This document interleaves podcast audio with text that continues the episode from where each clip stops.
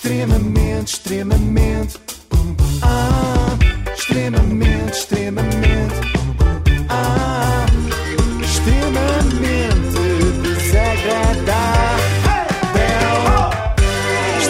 Desagradável com o apoio de Logo. Faça a simulação do seu seguro em logo.pt. Vocês não estão nada bem. Bom, eu trago boas e más E tu- e tu notícias. sim, queres ver? Eu Podemos escolher ou não? Eh, Eu digo já, a Tá boa bem. é que Francisco Penin voltou da Ucrânia Bom. e a má é que Francisco Penin voltou da Ucrânia.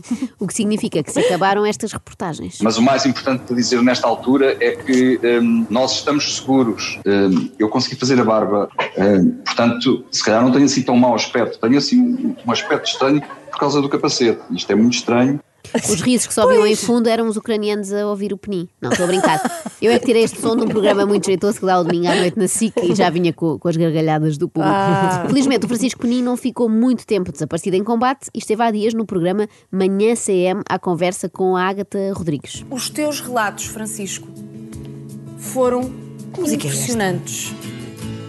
Tu estavas a dizer aquilo que as pessoas, que os locais estavam a viver.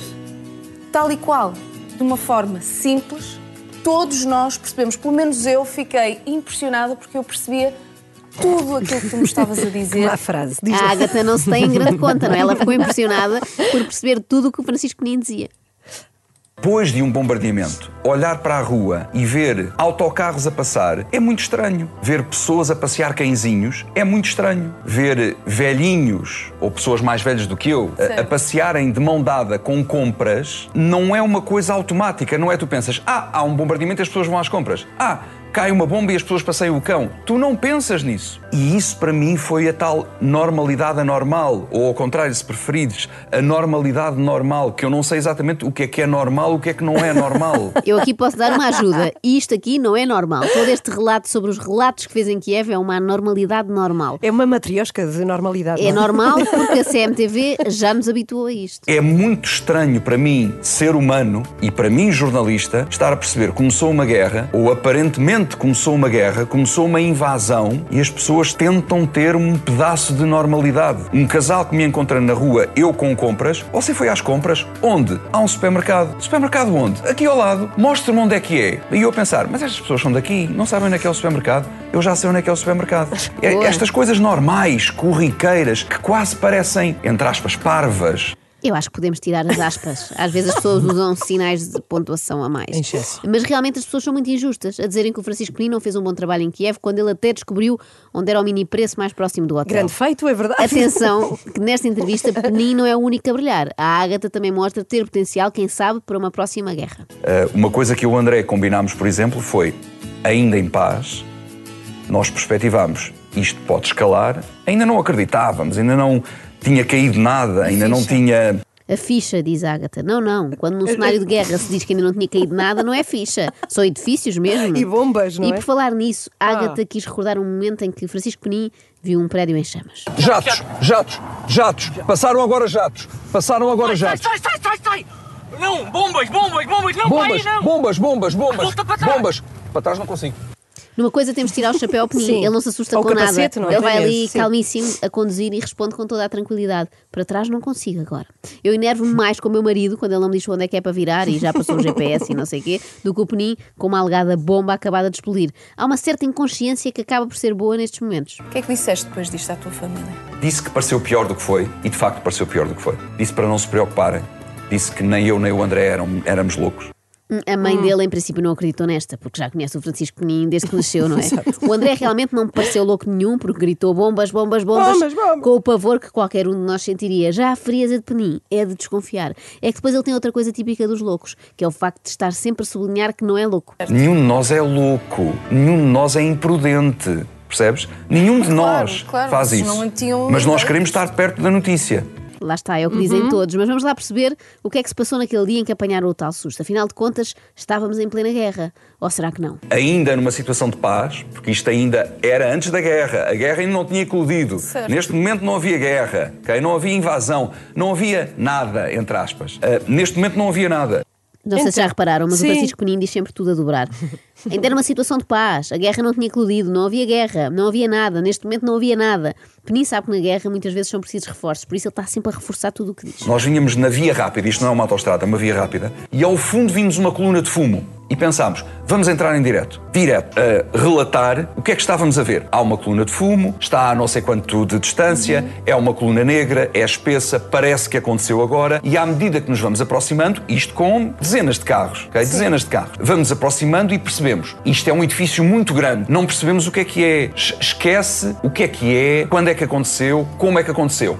Esquece o onde, o como, o quando, o porquê, todos os princípios do jornalismo. Só sabemos que, que a guerra ainda não começou e há um edifício em chamas. Portanto, no fundo, o Penin está só a dar conta do incêndio normal em Kiev. A parte dos jatos e bombas é capaz de ter sido um ligeiro exagero. Estavas naquele momento a tentar explicar. E eu estou em direto a dizer: pessoas, há um é? edifício em chamas, é um edifício muito grande e vejo tropa.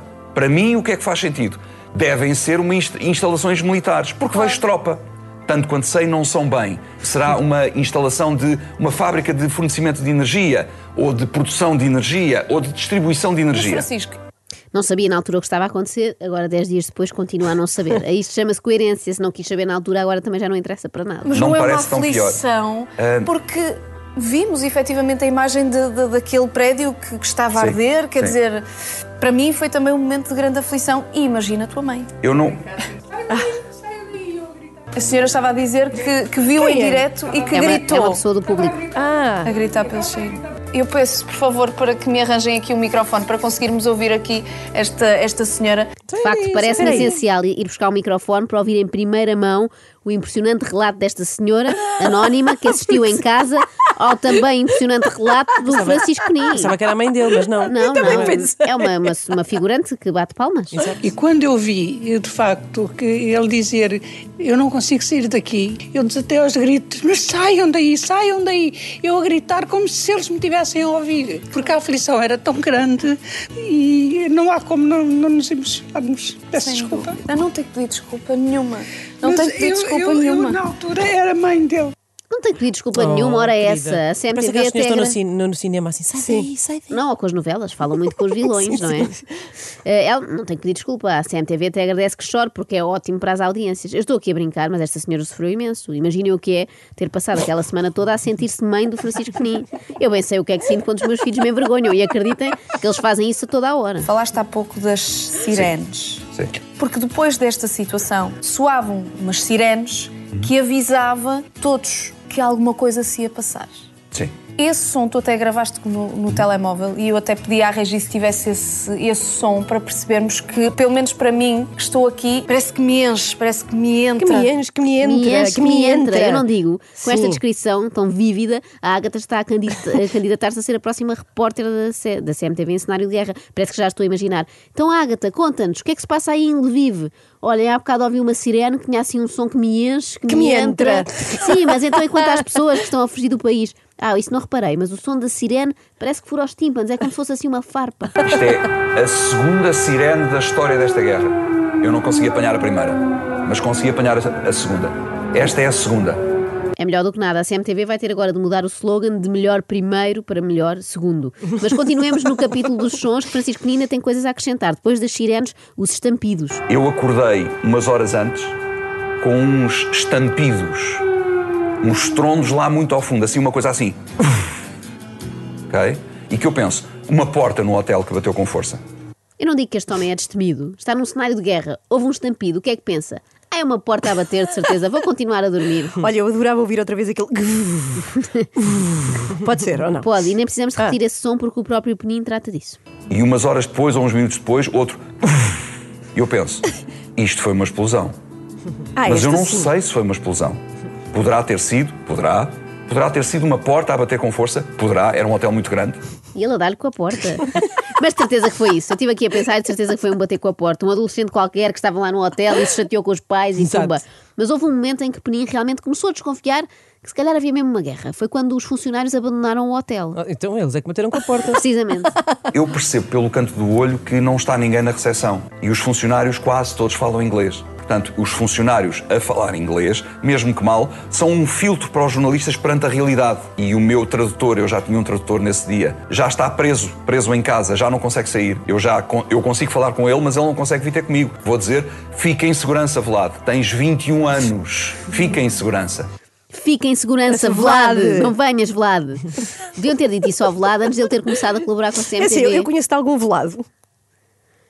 Vou repetir. Deviam ter dito isso ao Vlad antes de ele ter começado a, co- a colaborar com a CMTV. Fica em segurança, Vlad. Vai antes trabalhar com o Pedro Mourinho ou com a Irina Sheva. E eu, quando estou a ir do quinto para o décimo primeiro, encontro um grupo de franceses, três homens e três mulheres. Havia uma rapariga, porque para mim tudo o que é mais novo do que eu é rapariga, ok? que estava a lavar os dentes. A lavar os dentes. E eu começo a falar em, em inglês com eles, a dizer: olhem, vai acontecer isto assim, assim, assim, assim. Nós não comemos desde a manhã, mas isso não é importante. E uma das raparigas diz: nós temos comida, damos-vos comida se vocês quiserem. Obrigado. Eu, arran- eu, eu, eu consigo segurar a comida. O meu repórter de imagem está cheio da fome, ele vai precisar de maçãs. Isto são coisas mundanas, percebes? Não, Parecem mas- é- ridículas, não, mas isto é a realidade. isto é a realidade. Isto é a realidade. É uma realidade alternativa. Pois Eu gosto é, da pois parte é. de que ele diz tudo que é mais novo que eu. Homens, mulheres, crianças, tudo raparigas.